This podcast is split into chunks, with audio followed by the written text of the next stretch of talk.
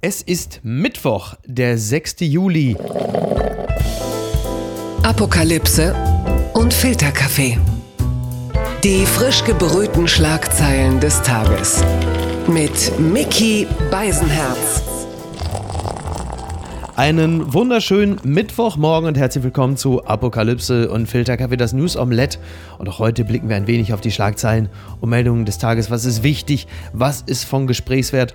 Worüber lohnt es sich zu reden? Und das präsentiert von uns, die wir mittlerweile ja eigentlich nur noch ein jämmerliches Double, ein billiger Abklatsch sind von Jasmin Embarek und Markus Feldenkirchen. Aber es hilft ja nichts. Und das heute am Nationalen Tag des Brathähnchens. Und hier spreche ich immerhin mit einer Person, die wie keine zweite Person Sonnencreme, Sonnenmilch verweigert und deshalb eine Haut hat, so knusprig wie ein Bräuler, der irgendwo vorm Real in einem Stand. Was ich eigentlich sagen wollte ist, guten Morgen, Niki Hassania. Guten Morgen, Mickey. Guten Morgen, Niki. Guten Morgen, Zicki. Guten Morgen, Tricky. Morgen. Vicky. Guten Morgen. Zicki, zicki, zicki, zicki, zicki, zicki, zicki, zicki, zicki.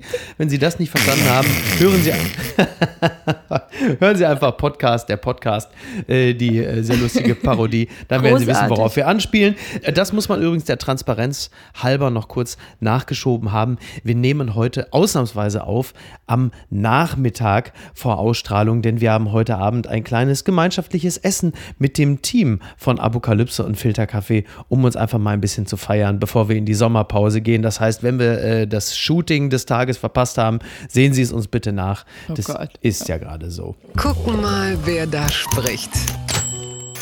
Heute ist die Regierungsbefragung im Bundestag mit Bundeskanzler Olaf Scholz. Olaf Scholz, was kostet ein Kilo Mehl? Olaf Scholz, was kostet eine Tüte Nüsse? Olaf Scholz, was kostet ein Ventilator bei Starbucks? Höher, höher.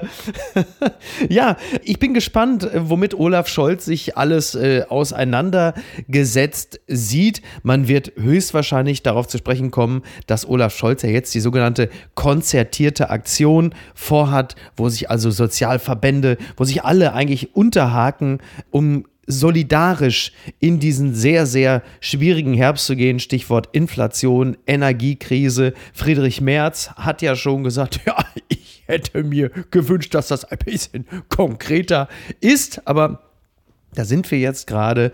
Äh, Das Wort Unterhaken allein, das nervt mich jetzt schon. naja, Olaf Scholz, das ist nervig. Olaf Scholz ist Sozialdemokrat und an dieser Stelle hat er da einfach nochmal äh, drauf hingewiesen, Was kostet eine Bratzbundvollen Jeans bei Olaf Popken? Und ja, also es gibt noch mal Ulla jetzt, ja, der Bundestag geht ja jetzt auch zeitnah in die Sommerpause und da sind natürlich noch ein paar Sachen zu besprechen, auch unter anderem, dass ja jetzt Schweden und Finnland jetzt hochoffiziell in die NATO Herzlichen eingeführt Glückwunsch. werden. Herzlichen Glückwunsch. Und ja, bevor dann die Sommerpause vorbei ist und der sehr, sehr schwere Herbst vor der Tür steht, da gibt es natürlich klar noch einiges zu klären. Ja, aber was willst du also gerade bei dieser Energiegeschichte? Was gibt es da zu besprechen, außer irgendjemand muss Gas ran schaffen?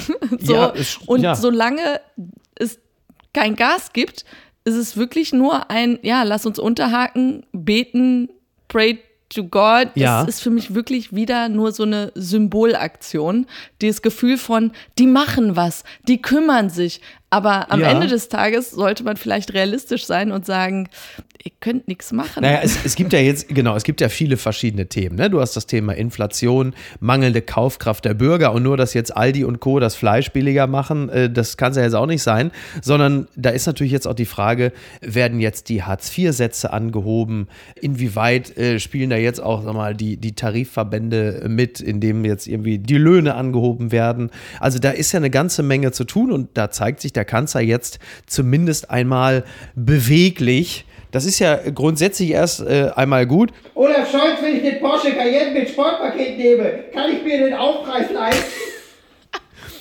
Und ja, klar, also da ist jetzt eine Menge Handlungsbedarf und das alles so kurz vor der Sommerpause, in die man eigentlich gehen darf.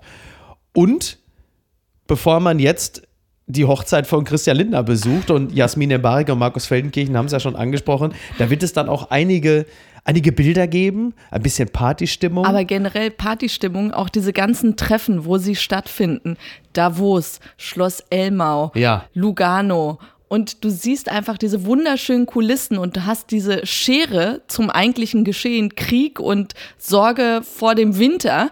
Und ich weiß nicht, also ich weiß auch gar nicht, wie, wie es dir damit geht, diese Angst vor dem Winter, weil alle Maßnahmen, Tempolimit und sonst was, äh, was das hat immer Scholz du, ja schon ausgeschlossen. Da musst du keine Angst haben, Niki. Gott. Was immer du machen willst, weniger Mhm. duschen gehen, nichts wird helfen, um für diesen Winter, also auf lange Sicht Ja. gerne, aber jetzt aktuell wird nichts helfen großartig, außer der Staat hilft den Menschen, indem sie einfach ganz viel Geld raushauen. Wo du es gerade angesprochen hast, eine Wohnungsgenossenschaft im sächsischen Diepoldiswalde verringert wegen drastisch gestiegener Energiepreise die Versorgung mit Warmwasser. Das entnehme ich hier NTV. In den Hauptnutzungszeiten am Morgen 4 bis 8, Mittag 11 bis 13 und abends 17 bis 21 Uhr bleibt es verfügbar. Nachts und in Zwischenzeiten kommt das Wasser kalt aus der Leitung. ja. Du hast ja schon gesagt, äh, dass du jetzt schon vermutest, es gibt schon diverse Testläufe. Ja, ich habe irgendwann mittags, bei uns wird das Wasser ja manchmal so heiß, dass man sich die Pfoten verbrennt. Mhm. Und da war es dann so lauwarm, wo ich wusste, okay, bei dem Wasser könnte ich jetzt wirklich auch nicht duschen gehen. Ja. Überlegte dann, ja, aber wer geht mittags duschen? Dann muss ich aber eben an Schichtarbeiter oder sei es jemand, der im Fitnessstudio Ja. gerade war und duschen muss. Oder in Scheiße geplumpst ist. Das nicht. ist das beste Beispiel überhaupt. Du sagtest, ja, wenn man zum Beispiel einfach in Scheiße gefallen ist, wo man sagt, ja, wem geht das nicht so? Wir grüßen natürlich alle in Berlin, da ist es vermutlich sehr regelmäßig Ja. auf den Bürgersteigen so, aber gut. Aber ich muss gestehen, diese ganze, was heißt Panikmache? Ich glaube, es ist einfach Realitätsansagen. Ja, ja. Und ich merke, dass bei mir wirklich so ein Missverhältnis Mhm. herrscht zu so alles normal. Und Ja. es kommt bei mir nicht an und ich frage mich, ob ich so Mhm. wohlstandsverwöhnt bin, was natürlich auch Teil der Ja. Sache ist, aber es ist auch alles noch normal draußen. Man hat keine Genau. weinenden, schreienden Leute, die da panisch rumhetzen oder hamstern oder sonst was großartig. Und deshalb dieses Gefühl von Normalität, dieses, da ist meine Verdrängung einfach so viel stärker. Uns fehlt ja auch die Erschütterungserfahrung in unserer Gesellschaft. Es sei denn, du bist jetzt beispielsweise im Ahrtal gewesen, wo du plötzlich merkst, wie schnell halt einfach die Zivilisationserrungenschaften weg sind, wenn es eine Erschütterung gibt. Ach, es braucht noch nicht mal eine Erschütterung, allein wenn man sein Handy nicht mehr aufladen Ja, das könnte. richtig. Das, würde für mich, glaube ich, schon reichen, dass eine Zivilisation komplett sofort. zusammenbricht. Ja. Ja. Ja. Und das ist eben noch nicht bei mir der Fall. Und wirklich, ich weiß nicht, ob das Gottvertrauen ist als Atheistin, aber das Gefühl von, das wird schon alles. Irgendwie wird das schon. Mhm. Ja, weil wir sind ja von den äh, Regierungen ja dann doch weitestgehend immer gepampert worden. Und äh, das war ja auch zu Zeiten, ohne jetzt nicht zu weit zurückzugehen, aber auch zu Zeiten der Eurokrise. Mutti Merkel ist irgendwo äh, nach Europa quasi, wo war sie dann? In Brüssel, ne? Ist dann nach Brüssel, dann kam sie wieder zurück, irgendwann nachts komplett kaputt. Ja, aber Geld ist sicher. Ja, Und sowas- Corona, war klar. Kurzarbeitergeld, das ist ja. alles Luxus, den Genau. wir haben. Und ja. jetzt ist irgendwann plötzlich der Speicher leer. Putin, Pu- Putin dreht uns das Gas ab. Kann man, Pu- Putin, Annalena kann er auch nichts machen und ja. So, und das, das, das kann dann halt einfach passieren, wenn der Speicher leer ist. Ne? Und all das wird heute nochmal zu klären sein. Oder Scholz, wenn ich mich scheiden lasse, was kostet mich die alte monatlich? Blattgold. Ukraine-Konferenz, sieben Prinzipien für Wiederaufbau. Das zitiert das Handelsblatt. Die Ukraine hat sich mit internationalen Partnern auf sieben Prinzipien für den Wiederaufbau des kriegszerstörten Landes geeinigt. Zitat, dies ist der Beginn eines langen Prozesses, sagte der Schweizer Präsident Ignacio Cassis, Gastgeber der Konferenz mit rund 1000 Teilnehmern in Lugano im Kanton Tessin. Da haben äh, viele von uns ihr Häuschen. Und jetzt wird halt eben gerade dort darüber gesprochen und befunden, oder es wurde zumindest, äh, wie man die Ukraine wieder aufbaut. Da hat ja Präsident Zelensky gesagt, 750 Milliarden werden für den Wiederaufbau gebraucht. Das Geld soll unter anderem und vorrangig von Oligarchen kommen. Äh, ist ja für uns mal beruhigend, da müssen wir es zumindest nicht bezahlen. Nichtsdestotrotz, da ist bei mir so, also natürlich ist es, wir alle wünschen uns die Ukraine wieder aufzubauen, zumindest die meisten von uns. Nur es kommt einem so wahnsinnig verfrüht vor, weil man sagt, also jetzt mal ganz pragmatisch gesagt, sag mal, wollt ihr nicht erstmal den Krieg beenden? Wollen wir die Ukraine nicht erstmal als Land, als souveränen Staat retten, Ja. dass es die Ukraine überhaupt noch gibt? Und ich weiß, der Vorwurf immer, dass es keinen Plan gibt Mhm. auf lange Sicht und, und das ist immer berechtigt. Ja. Aber gleichzeitig zumindest die Gewissheit, dass die Ukraine noch bestehen wird und existieren wird in der Form, wie man sie kannte, Ja. das sollte man doch erstmal sicherstellen und dafür Pläne haben. Mhm. Und ähm, ich fand auch interessant diese NTV-Befragung, wie es bei den Deutschen aussieht für oder gegen Ja. Waffenlieferungen. Genau. Und du merkst, die Tendenz ist sinkend, also Mhm. die Zustimmung, Waffen in die Ukraine zu Ja. liefern, geht langsam runter, ist, Mhm. wird aber immer noch befürwortet vom Großteil der Deutschen. Die Mehrheit ist immer noch dafür. Aber dann war die zweite Frage, kann man den Krieg mit mehr Waffen gewinnen? Ja. Und da war, ich glaube, fast 70 Prozent haben gesagt nein. Und dann dachte ich mir, aber was wollt ihr? Dann wollen wir es nur ballern sehen, es oder? gerne, wenn es knallt. Ich, Ja. ich habe das nicht verstanden, wenn man den Sinn der Waffenlieferung nicht erkennt und sagt, nee, also mal die gewinnen. Umfragemethodik sich vielleicht mal etwas genauer angucken. Übrigens, ähm, was ich noch interessant fand, eine Meldung von Future Zone. ISS-Kosmonauten sorgen mit pro-russischer Flagge für Aufsehen. Und zwar die russischen Kosmonauten Matvejev, Korsakow und Artemjew, die haben am Montag ein Foto veröffentlicht mit einer Flagge der selbsternannten Volksrepublik Luhansk die sie in den Händen halten, womit man also merkt, dass sie also sich sehr stark mit Russlands Truppen und den pro-russischen Separatisten solidarisieren, sprich den Angriffskrieg von Putin offenkundig gutheißen. Und gut, das ist vielleicht sicherlich auch nicht ganz schlecht, weil sonst müssen sie äh, von der ISS vermutlich auch nie wieder zurückkommen. Nur ich äh, möchte an dieser Stelle nochmal darauf hinweisen, das sind ja dieselben Kosmonauten, die irgendwann im März diesen Jahres aufgefallen sind, weil sie diese gelb-blauen Anzüge hatten und viele gesagt haben, wir alle in diesem, in diesem Überschwang der Gefühle, guck mal, da sind die russischen Kosmonauten, Zeigen die solidarisieren sich ja. mit der Ukraine. Und damals hieß es, nein, das kann auch einfach sein, dass es Zufall gewesen ist, weil die hatten noch gelbes Material und mussten die Sachen anziehen. Und so scheint es tatsächlich zu sein.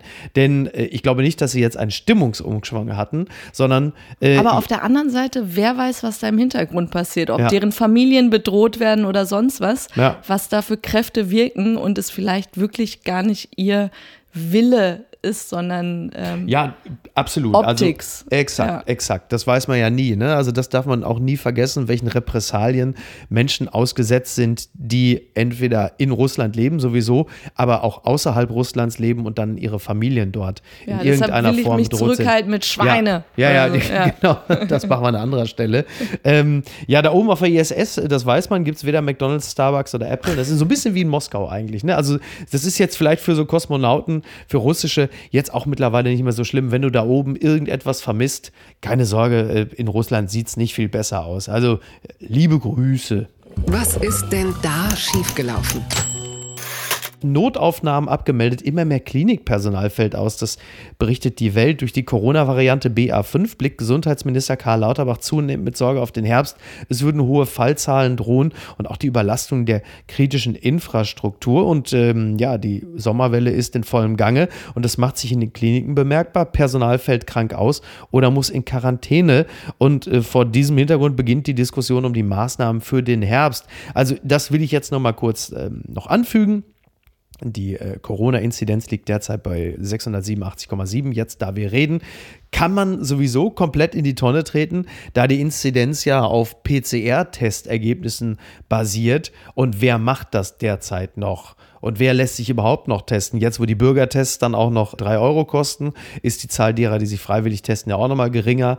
Also Und auch Impfkampagnen, also es soll ja wieder geboostert werden. Genau. Aber ganz ehrlich, es interessiert mich, wie sie das hinkriegen Mhm. wollen, weil tatsächlich ist ein Gefühl, du und ich sprechen ja jetzt oft darüber, wir kriegen es einfach terminlich nicht hin, uns boostern zu aber lassen. wir wollen's. Wir wollen's. Und wir sind ja auch schon geboostert. Ja, aber Deshalb uns trotzdem geht's ja ums Nachboostern. Genau, aber trotzdem dieses Gefühl von Dringlichkeit fehlt auch da, obwohl alle brüllen und ich, also die, die Verantwortlichen fordern einen auf dazu, aber auch das will noch nicht ankommen und ich weiß nicht, ob wirklich diese Kombination aus zwei Jahre Pandemie, jetzt Krieg, dieses Gefühl von, man ist so tone deaf und taub geworden irgendwie. Man, man hört gar nicht mehr großartig hin und ist so, ja, es ist einfach Sommer genießen. Naja, wir sind ja auch ähm, ein bisschen so konditioniert worden, da schiebe ich jetzt also auch der Regierung den schwarzen Peter zu, da die Maßnahmen gelockert worden sind zu einem Zeitpunkt, als die Zahlen extrem hoch waren, die Neuinfektionen. Die waren weit über 100.000, als die Maßnahmen langsam fallen gelassen wurden. Und vor diesem Hintergrund Weil Omikron wir, aber auch mildere Exakt, und Omikron Verläufe ist es immer noch. Ne? Also Omikron, wir hatten damals BA2, glaube ich, jetzt ist es BA4 und jetzt BA5 und möglicherweise kommt auch BA7. Das ist dann nochmal ansteckender. Aber was wir gelernt haben, was wir verinnerlicht haben, ist, Omikron ist nicht so schlimm. Jetzt gibt es auch mittlerweile Menschen, die sind teilweise viermal schon infiziert gewesen, fünfmal. Also auch das ist eine Art des mit dem Virus leben. Klammer auf, auf Grundlage einer Impfung, Klammer zu. Aber ich habe auch mal so, also jetzt natürlich die totale Laienmeinung, aber ich blicke gar nicht mehr so sorgenvoll in den Herbst und auf die Herbstwelle, weil die ist ja im Grunde genommen schon fort, übrigens auch so ein bisschen wie die Temperaturen im Juni, die viel zu heiß sind, ist die Welle jetzt auch schon viel zu früh da. Und äh, auch hier steigt es halt einfach unverhältnismäßig an. Aber, auch dieses Vertrauen, was man in die Regierung hat, ja, dieses, was gesagt wird und dass Ja. Worte etwas bedeuten. Und klar, sie müssen einen auf das Schlimmste immer auch irgendwie Mhm. vorbereiten, aber gleichzeitig, ich weiß noch, als davon die Rede war, dass die Infrastruktur zusammenbrechen Genau. könnte, Personalmangel und was so. ja jetzt übrigens dann auch der Fall langsam ist. Langsam, aber zum Glück noch nicht so Mhm. Ja. schlimm. Und ich habe irgendwie das Gefühl, also auch ein Kubicki, seine Lösungen Mhm. waren ja da Quarantänezeit von Pflegern einfach verkürzen. Auf drei Tage, wo Auf du drei Tage. dann kannst du auch gleich sein lassen. ja, aber dann hast du eine viel krassere Krankenbelastung dann wahrscheinlich. Und die Patientenschützer fordern ja gerade eine längere Isolation. Ich Ja. glaube, zehn Tage fordern sie. Und da denkst du dir auch, ja, aber wenn sie dann zehn Tage, ich, ich weiß auch nicht, was die richtige Ja. Lösung ist. Und Ja. am Ende ist einfach Da sagt man doch letzten Endes auch zu dem Pflegepersonal, wie viel Fun braucht ihr denn noch? Ne? Was denn noch, was können wir denn noch alles, wie viel Gefallen können wir euch Pflegenden denn noch tun? Sollen ne? wir wieder applaudieren? Ja, also, genau, wir haben doch schon applaudiert im März. Wir haben doch alles Also, Wir getan. haben doch alles getan für euch. Jetzt hört doch auf zu streiken, ist doch wirklich, also, soll nicht zu fassen. Es gibt sie noch. Die gute Nachricht.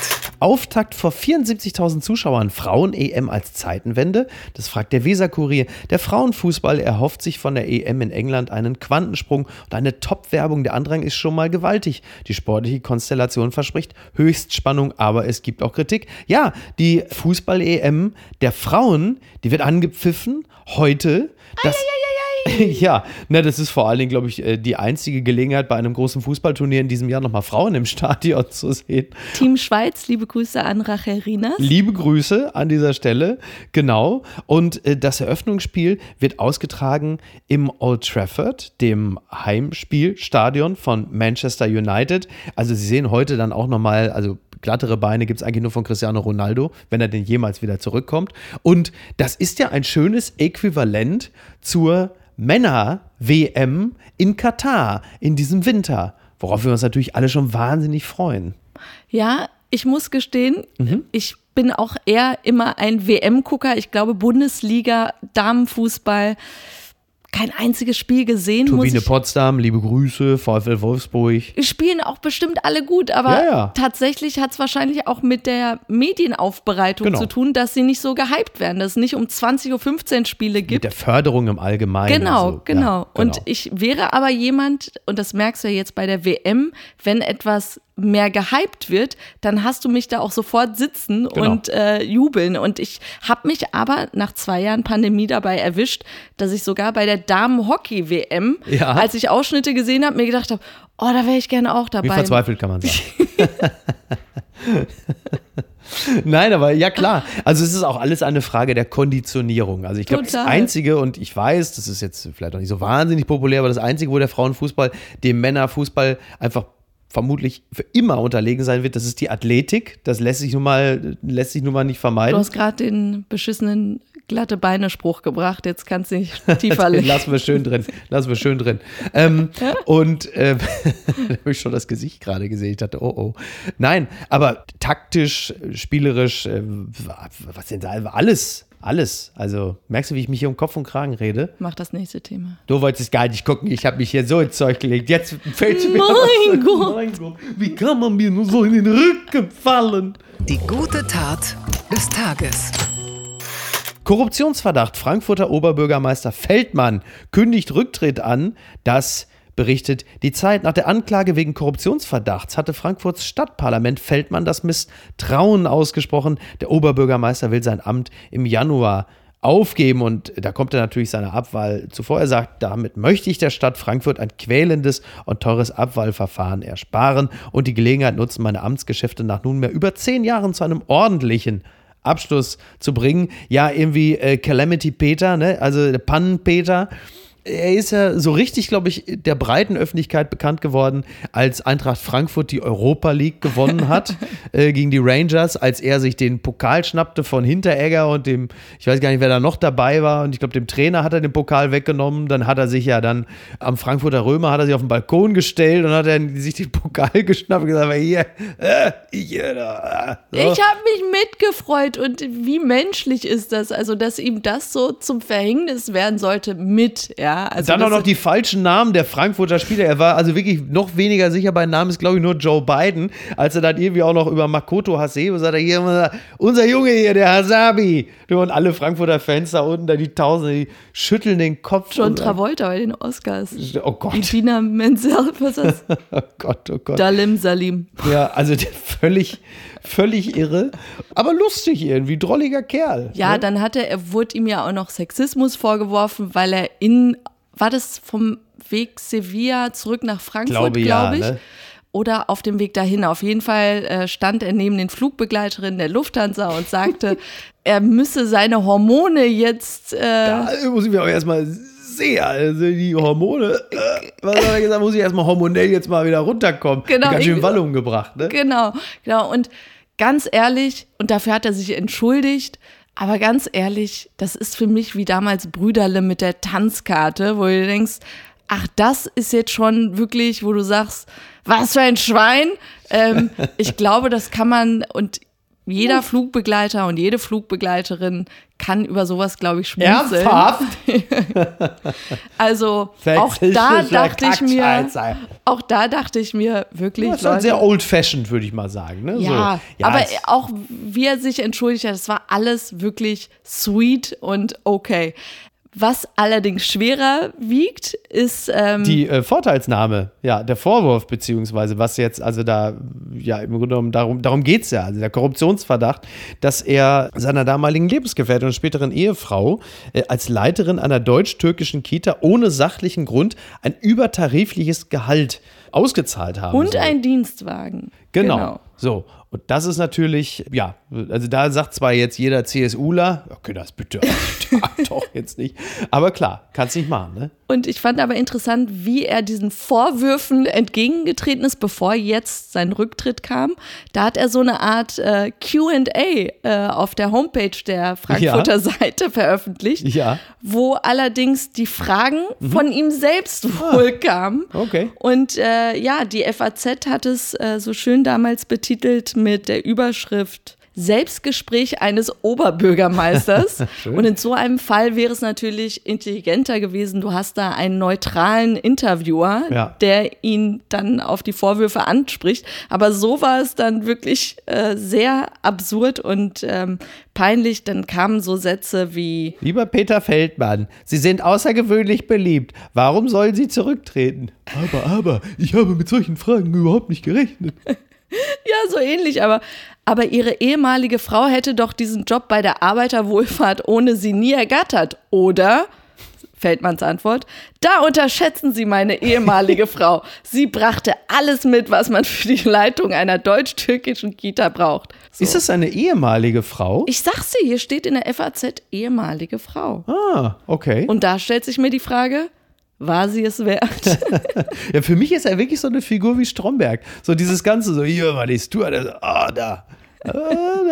Und der kommt vom Feldmann wahrscheinlich jetzt demnächst, wenn er dann wirklich zurückgetreten ist, sagt er hier so, hier, die, die Partei ist wie eine Ehefrau. Sie fickt dich, wenn du gar nicht mehr damit rechnest. Ne? Nur so Sachen irgendwie. So. Also hier in dem Laden, du scheißen dir auf den Kopf und du sagst auch noch, äh, äh, danke für den Hut. Ne? Also das, ich bin gespannt, wie das ausgeht. Ich möchte auf jeden Fall, dass er so eine Art Zapfenstreich Ja. kriegt. Das hat mich überrascht. Neue Kooperation. Star Alliance Passagiere können bald nahtlos mit der Bahn weiterfahren. Das berichtet der Stern. Als erstes Unternehmen außerhalb der Luftfahrt wird die Deutsche Bahn zum Partner des weltweit größten Airline-Bündnisses. Der Termin für den Start der Zusammenarbeit steht bereits fest. Also es will sagen, du kannst mit dem Kauf eines Tickets für die Star Alliance, also Lufthansa, kannst du nahtlos von einer Lufthansa-Maschine sofort in die Deutsche Bahn. Nahtlos finde ich in dem Zusammenhang natürlich wahnsinnig witzig. Also es wird hier gesagt, der Bahnvorstand sagt, man kann also bei Strecken wie zum Beispiel Mannheim, Melbourne oder Freiburg, Singapur, äh, dann braucht man nur noch ein Ticket. Und das ist also Lufthansa und Deutsche Bahn derzeit. Das ist für mich so nahtlos wie der Typ, der vor dem Bienenschwarm flüchtet äh, und beim Sprung in den Fluss dann von Piranhas gefressen wird. Halt die Also- Klappe. Nichts gegen die Lufthansa. Ja. Nein, ich fand das bei meinem letzten Flug auch interessant, gerade weil alle innerdeutschen Flüge wohl gestrichen waren für unsere Gäste an Bord, sollten wir dann kommunizieren, dass es mit der Bahn weiterginge Ja. bei Ankunft. Ja. Das war mir sehr unangenehm, muss ich gestehen. Aber natürlich hilft die Deutsche Bahn jetzt schon massiv. Es Ja. gab früher tatsächlich Verbindungen wie Frankfurt. Köln, Mhm. das legst du jetzt mit 50 Minuten ICE zurück. Also und Papier, ja. umwelttechnisch Ja. war das wirklich einfach nicht mehr. Naja, und, und, zu und das ist ja eine Erfahrung, die jetzt in diesem Sommer ja wirklich wahnsinnig viele gemacht haben, die jetzt zum Beispiel fliegen wollten von Hamburg nach München. Und dann hat man quasi Hamburg-München gebucht und fährt dann mit der Bahn. Und zwar, weil man am Flughafen ankommt und das heißt, äh, ist nicht. So, also du hast sehr wenig Flug in diesem Ticket, Mhm. aber relativ viel Bahn. Das muss man, muss man dazu sagen. Aber ich finde es natürlich absolut, absolut Klasse. klasse. Bitte empören Sie sich jetzt. Ja, das will ich nur kurz vermerkt haben. Heute ist das traditionelle Stiertreiben in Pamplona. Endlich wieder vom 6. bis zum 14. Juli. Ne? So ein Stier, der so mit, naja, sagen wir mal, 550 bis 700 Kilo, der bringt er ja auf die Waage und der wird immerhin 25 km/h schnell und du musst dann die 825 Meter schaffen.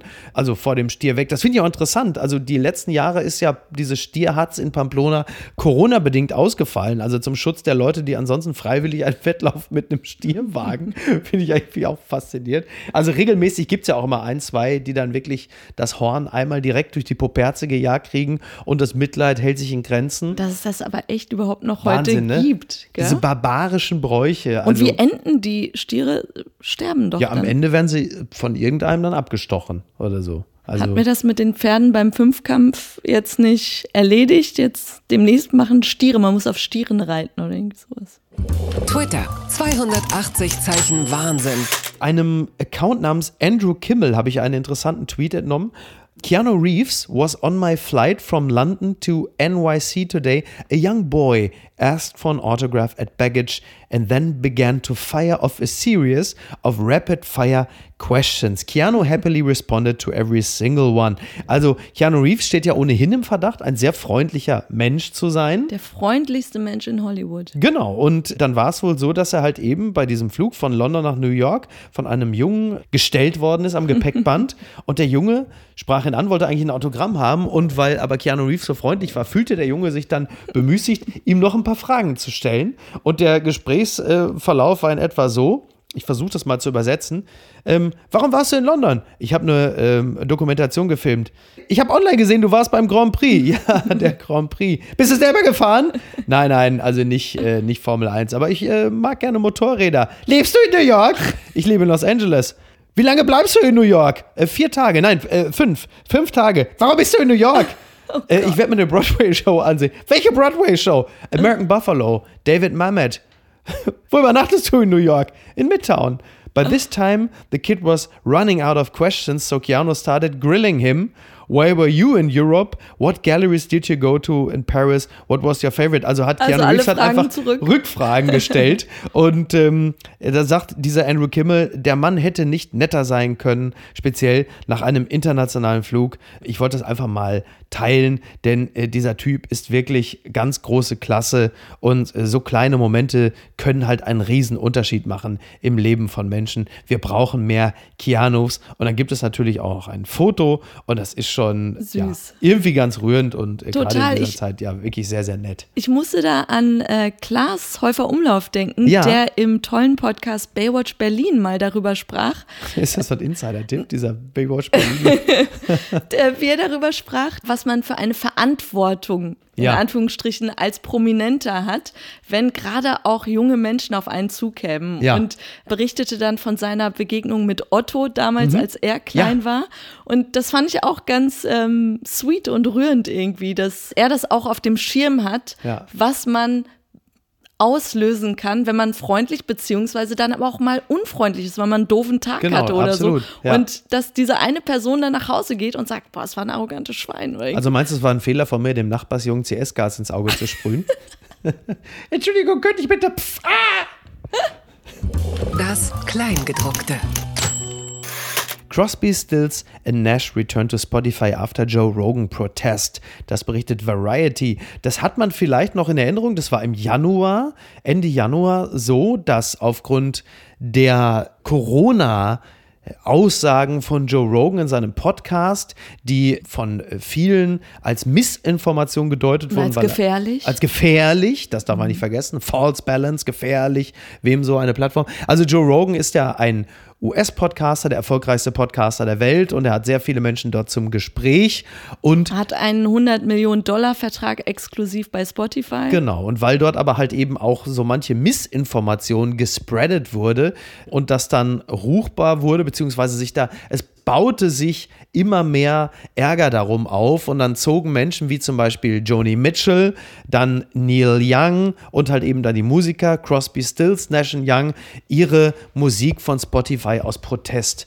zurück. Und guck mal, wer jetzt wieder zurückkommt. Also es ist ja so, das musst du noch mal kurz erklären, ähm, nach Möglichkeit in kürzeren Worten, dass bei Joe Rogan ja sehr viele Menschen zu Gast sind. Und woran Genau. entzündete sich dieser Ärger eigentlich? Ja, dass er eben, also es fing an, dass er Vertreter der Lab Theory war, also Ja. Ursprung des Viruses, Virus, du, du weißt, was ich meine. Ähm, und da haben viele dann gesagt, Verschwörungstheoretiker. Und wenn man diese Sendung hört oder guckt, dann weiß man, das ist Joe Rogans Ding. Der spricht auch von der Mondlandung als Verschwörungstheorie. Aber ja nicht nur, das ist ja Nicht nicht, das ist ja nur. nicht der zentrale Kern seines Podcasts. Nein, aber deshalb, er lässt jeden zu Wort kommen und steht nicht sofort auf, wenn jemand eine andere Meinung hat, was sehr angenehm ist. Und das sind einfach lange. Mhm. Auch wenn diese Meinung nicht zwingend auch, äh, muss ja nicht mal faktenbasiert sein. Ne? Genau, es ist nicht faktenbasiert. Er sagt, glaube ich, zehnmal in einem Interview, er selbst ist nur ein dummer Comedian und ähm, ist kein Wissenschaftler, aber setzt diese Gedanken aber trotzdem in den Raum. Und das sind Gedanken, die man am Stammtisch ständig hört. Und ich höre es gerne, man kann es nebenbei gut konsumieren. Und ich mag gerade auch dieses Langwierige, dass du dreieinhalb Stunden Interviews hast. Und wenn du die dann komprimierst in drei Sätzen, dann wirkt es natürlich als jemand, der da radikal unterwegs ist Eine und gefährlich. konzertierte Aktion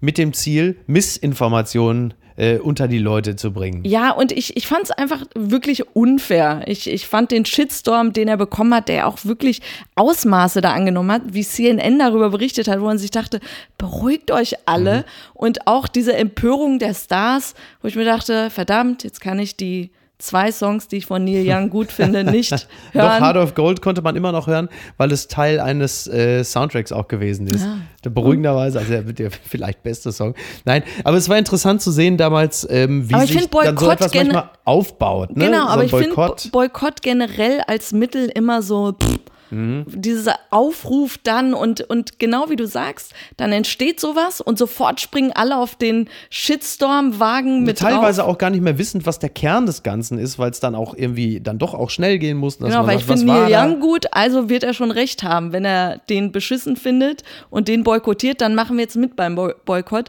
Dann sollte man es allerdings auch durchziehen und nicht nach ein paar Monaten so tun, so, was war da? Ach nö, wir sind ja doch bei Spotify und hätten doch gerne den Check. Ja, wenn diese. Welle sich dann auch nicht mehr entsprechend aufbaut, ne? Und man dann irgendwann sagt so, oh ja gut, also vielleicht ist er doch jetzt gar nicht so. Also, ja, und dann kommen sie plötzlich dann doch wieder zurück und sagen, ne? So ein bisschen auf die Art und Weise, wie viele sich von Twitter abgemeldet haben und zu Mastodon gewechselt sind, Mastodon? wegen Elon Musk. Wo sind die jetzt eigentlich? Sind die schon wieder da? Sie sind nur mal kurz weg. Und was schreibt eigentlich die Bild? Ich muss dazu sagen, jetzt da wir reden, ist das Ergebnis dieses Spiels noch nicht bekannt. Aber trotzdem. Post von Wagner betrifft Faszination Wimbledon. Zwei deutsche Spielerinnen auf dem heiligen Rasen. Was kommt jetzt natürlich, Niki? Boris Becker. Der Rasen von Boris, auf den er sich warf, sich die Knie aufschürfte und mit 17 Wimbledon gewann. Wimbledon ist ein besonderer Ort. Er ist wie die Metropolitan Oper in New York oder die Meile der Scala. Da ist dieser Rasen Tag und Nacht bewacht. Der Rasen besteht aus reinem Weidegras. Während des Turniers wird er auf 6 mm gestutzt. Da ist das Verbot, bunte Kleider zu tragen. Man würde Schweißflecken sehen. Deshalb dürfen Spieler nur in Weiß spielen. Es gibt die Königsloge, wo man einen Knicks macht. Wimbledon ist die größte Theaterinszenierung, die man sich denken kann. Die Zuschauer nähern sich mit Strawberries und Cream. 30.000 Tonnen Erdbeeren werden verkauft. Heute spielen zwei deutsche Frauen gegeneinander. Die eine ist 34, zweifache Mutter. Die andere ist 22. Beide haben schon gewonnen. Sie spielten auf dem heiligen Rasen. Dem Rasen von Boris. Gut, das habe ich dazu erfunden. Herzlichst, Ihr Franz Josef Wagner. Das war vielleicht die informativste Post von Wagner aller Zeiten, oder? Ja, das mit Strawberries and Cream wusste ich nicht, das mit den weißen Shirts, ja. Ja, also der kann sich Joe Rogan mal ein Beispiel von Wagner nehmen, wie viel Information auch Ja. man in seinem kleinen Segment so verbreiten Und kann. wie wenig Fokus auf diese zwei Protagonistinnen. Tatsächlich eines Mutter. Übrigens, Niki, das ist für dich vielleicht noch ganz interessant. Äh, angeblich lässt Mats Hummels sich scheiden von Kathi Hummels. Das wollte ich dir nur noch gesagt haben. Oh nein. Aber vielleicht Ich habe das Foto noch in meinem Fotospeicher, wie ich damals am Rande dieser Talksendung ein Foto von dir und Mats Hummels machen sollte. An den Hals hast du dich ihm geworfen. An den Hals, sage ich. Ja, das stimmt. Ja, das stimmt. so, wir gehen jetzt äh, ein bisschen essen. Und zwar mit unserem Team, um uns auch mal ein bisschen zu bedanken für die fantastischen Leistungen innerhalb alleine der letzten zwölf Monate wieder. Beste Team Und dieses Team besteht unter anderem aus Hanna Marahiel, Laura Pohl, Niki Fränking, Lara Schneider, Mia Becker, Rebecca Himmerich, Christian Pfeiffer, Bettina Rust, Konstantin Seidenstücker, ja natürlich auch Schmidti, Thomas Schmidt, der Schmidti. irgendwie ein bisschen den Anstoß zu dem Ganzen gegeben hat. Und, ich zitiere an dieser Stelle, die Irritation von Bettina Rust, Tobias Baukage. Jedes Mal, wenn sie es sagt, immer, als würde sie sagen, wieso ist der denn da? Was? Tobias Baukage. Also, vielen Dank Wir allen. lieben euch. Wir wünschen euch einen schönen Tag. Macht's gut. Bleibt gesund. Bis denn. Tschüss. Lieber Olaf Scholz, wann kommt Boris aus dem Gefängnis? Apokalypse und Filtercafé ist eine Studio Bummens Produktion mit freundlicher Unterstützung der Florida Entertainment. Redaktion Niki Hassania. Executive Producer Tobias Baukhage. Produktion Hanna Marahiel. Ton und Schnitt Niki Fränking.